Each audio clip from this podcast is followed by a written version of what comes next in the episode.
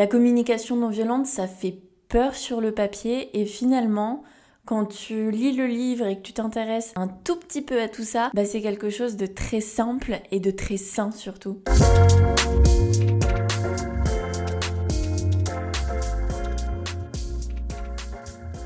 Hello Bienvenue dans un nouvel épisode de 15 minutes et ça ira. Je m'appelle Julie, j'ai toujours 25 ans et aujourd'hui on va parler de communication non violente. Alors en vrai, je veux pas passer pour la meuf parfaite. Tout ce que je vais vous dire là, c'est vraiment des choses que j'ai trouvées hyper intéressantes mais on va se le dire, moi, c'est pas des choses que j'applique tous les jours sans faire aucune faute, sans parfois utiliser un langage qui n'est pas approprié, sans émettre aucune critique, sans tout ça. Donc euh, voilà, c'est vraiment. Euh, je veux pas passer pour cette meuf qui donne des leçons et qui a une vie parfaite parce que c'est absolument pas le cas. Et du coup, c'est vraiment en aucun cas dans le but de vous faire culpabiliser ou de faire de vous l'être parfait. Vous en ferez ce que vous voulez de ce que je vous donne aujourd'hui. Mais voilà, je voulais quand même vous partager tout ça. Et voilà, quoi, enfin c'est tout. Je suis trop heureuse, en fait, je suis sur ma table de salon, le micro devant moi, mon chat qui est en train de me regarder, un rayon de soleil qui passe par la fenêtre et on est dimanche. Donc euh, voilà, je suis en suite, enfin tout va bien. Il y a des bruits juste au-dessus de mon appartement, donc j'espère que ça va pas me gâcher l'épisode et que je ne suis pas en train d'enregistrer pour rien, mais ça ce sera... Euh, bah, je verrai ça à la fin, quoi. Je vais pas trop le voir maintenant parce que les bruits sont un peu en mode aléatoire au-dessus. Donc voilà. Alors, encore une fois, dans cet épisode, tout ce dont je vais vous parler, ça sort d'un livre, un livre qui est resté longtemps sur mon étagère. La communication non violente, j'avoue que c'est un sujet qui me faisait peur, enfin c'est fort, mais euh, c'était un peu utopique pour moi, en mode, euh, enfin tout le monde va parler parfaitement et le monde va aller trop bien, alors que clairement c'était pas du tout ça. C'était juste flou dans ma tête et je me suis fait une idée sans rien même connaître du tout de la communication non violente. J'ai acheté ce livre en fait suite à une lecture ou un épisode de podcast. Franchement, je sais plus du tout. Et dès que je le reçois, je le dépose sur mon étagère. Quelques jours après, j'ai dû le prendre en me disant allez, je me lance dans cette lecture. J'ai lu littéralement une page et en fait je l'ai re-rangé de nouveau parce que je me suis dit oh, flemme et tout machin. Et j'ai fini par me retrouver euh, à avoir zéro livre à lire chez moi. Et donc du coup je me suis dit bon bah je le retente et je vais voir. Et en fait euh, bah, c'est passé tout seul. C'est un livre qui est vraiment euh, trop facile à lire. Je l'ai lu en plusieurs fois parce que c'est pas le genre de livre que tu lis en une fois, c'est trop chargé en informations, c'est beaucoup trop lourd, même si c'est hyper simple niveau lecture. Hein.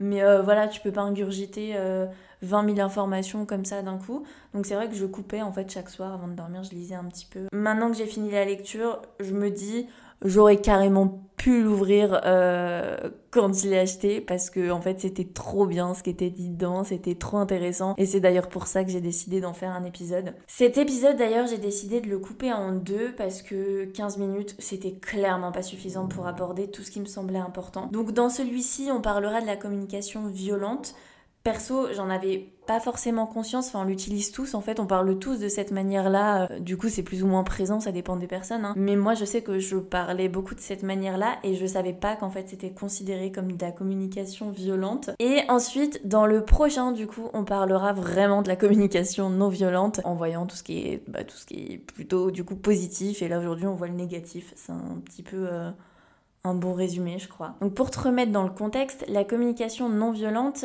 c'est une méthode de communication formalisée par Marshall B. Rosenberg.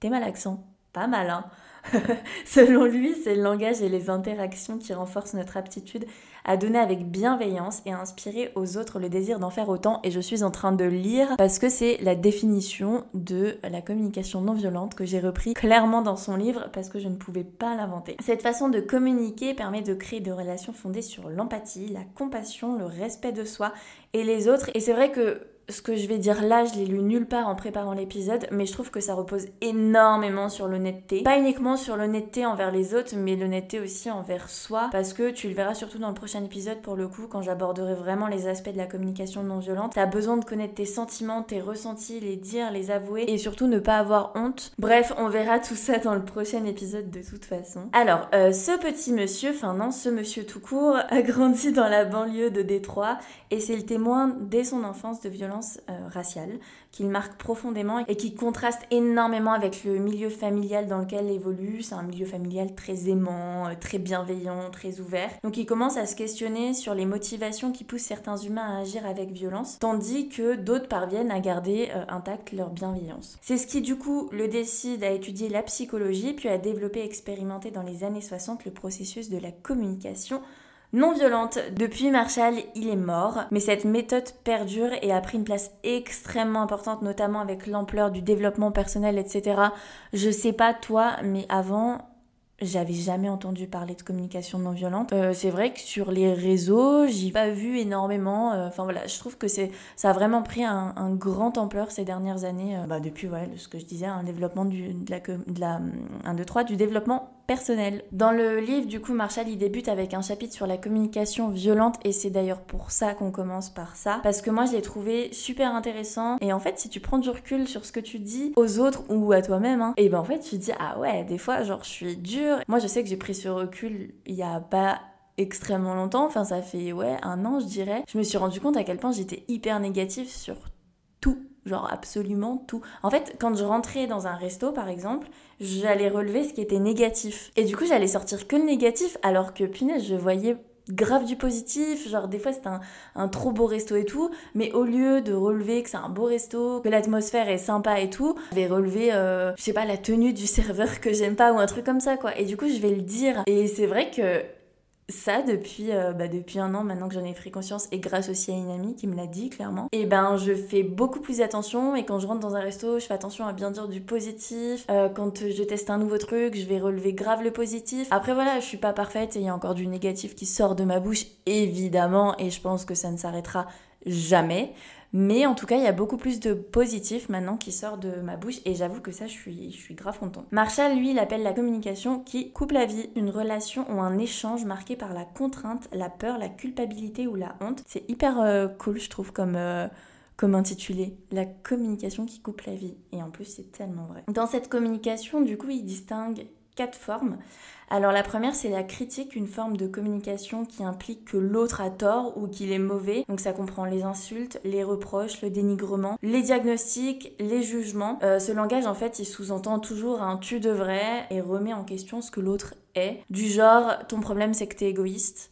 Euh, là, clairement, on émet un gros jugement, euh, on dénigre la personne, on lui donne aucun ressenti derrière de pourquoi, du comment, enfin juste frérot, t'es égoïste, et voilà, tu vois. Donc c'est vrai que c'est un peu euh, cash et un peu dur. Donc ouais, je trouve qu'il regroupe plusieurs des choses que je viens d'énoncer, donc très bon exemple. Bravo Julie. La seconde, c'est le déni de responsabilité.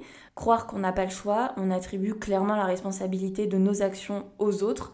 Par exemple, je l'ai fait parce qu'il m'a trompé. Bon, là, en l'occurrence, c'est mérité. Je sais pas ce que t'as fait, mais c'est mérité si t'as trompé.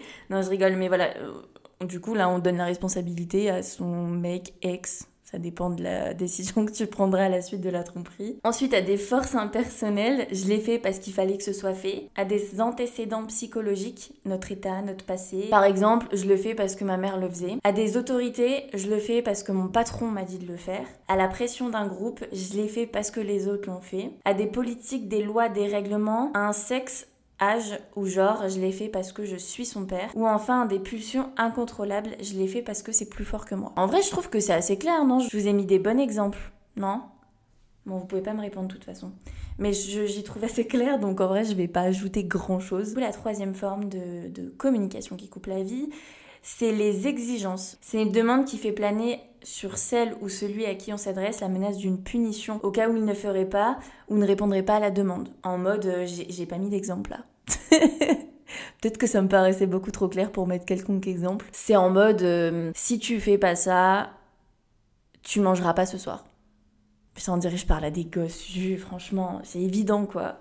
Désolée, je sais que vous n'êtes pas des gosses. La quatrième et dernière forme du coup de communication violente, c'est les déclarations indiquant qu'il ou elle mérite une récompense ou une punition. C'est finalement l'idée que certaines actions méritent une récompense et d'autres une punition. Alors très franchement, moi à la fin de ce livre, quand j'ai commencé à faire attention du coup à tout ce que je viens de vous énumérer, c'est devenu un peu la merde parce qu'en fait j'écoutais les autres complètement différemment. Donc quand ils critiquaient, bah, j'étais en mode ok, mais je réagissais pas trop parce qu'en fait j'avais absolument rien à dire. Et je faisais aussi beaucoup plus attention à ce que je disais. Donc comme je disais au début, je suis très très très très loin d'être parfaite et c'est des choses qui pour moi mettent énormément de temps à s'apprendre. C'est pas en lisant une fois un livre que euh, tu vas devenir euh, parfait dans la communication non violente, que tu vas communiquer avec bienveillance 100% du temps. Enfin voilà, c'est quand même quelque chose qui sont durs, surtout quand tu as été éduqué dans la négativité, euh, dans le jugement, enfin dans toutes ces choses finalement négatives, c'est dur de, sortir de tout ça. Je pense qu'il faut prendre les choses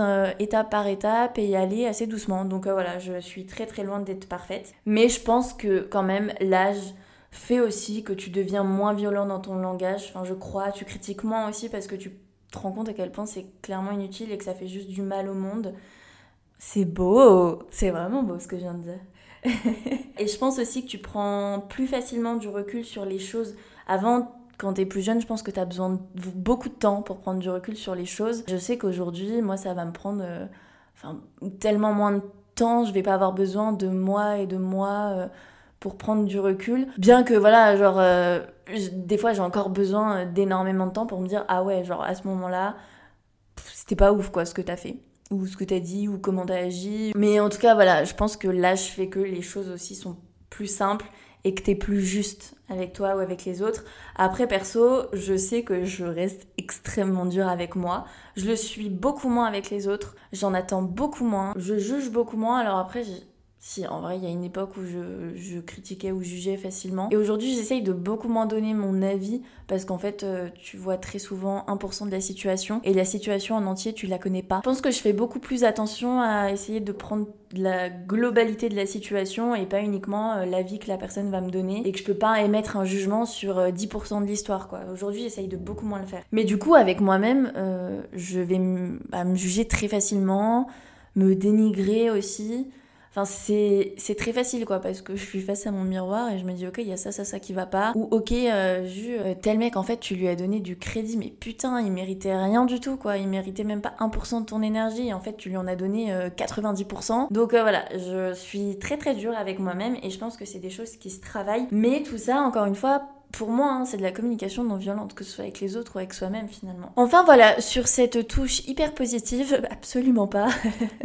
On a fini cette première partie. Alors même si elle changera pas toute ta vie, j'espère vraiment qu'elle t'apportera des petits trucs positifs et que tu feras un peu plus attention. Encore une fois, c'est pas dans l'idée de changer la terre entière, mais surtout de partager ce que j'ai lu parce que j'ai trouvé euh, vraiment vraiment intéressant. On se retrouve du coup la semaine prochaine avec la deuxième partie. Cette fois-ci, on parlera vraiment de communication non violente. En attendant, tu peux commander le livre, euh, c'est la communication non violente au quotidien. Tu pourras retrouver absolument toutes les bases. Et puis en plus, il est à moins de 5 euros. Donc franchement, moins de 5 euros, il se lit vite.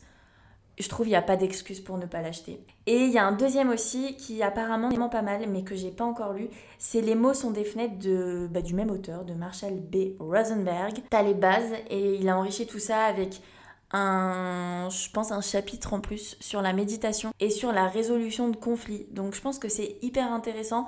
Je l'ai commandé à Noël, donc je sais pas si je l'aurai entre les mains d'ici décembre ou pas du tout. Mais euh, je pense qu'il est assez, euh, assez cool et il reprend vraiment tout. Enfin, je crois, hein, comme j'ai compris. Donc je sais pas si c'est nécessaire d'acheter les deux. Si en tout cas tu veux une chose assez rapide et assez facile à lire, prends le premier. Et le deuxième, c'est si tu veux un peu plus pousser les choses, je pense. Voilà, encore une fois, je n'ai jamais eu le deuxième entre les mains. Comme d'hab, je te mets tous les liens sur l'Instagram 15 minutes et ça ira tout en lettres. Si tu as une question si tu souhaites me contacter, je te laisse m'écrire à 15 minutes et ça ira à gmail.com. L'actu du podcast, il est aussi dispo sur TikTok. Et puis moi, je te dis à mardi prochain, 7h, et on parlera du coup toujours de communication. Bisous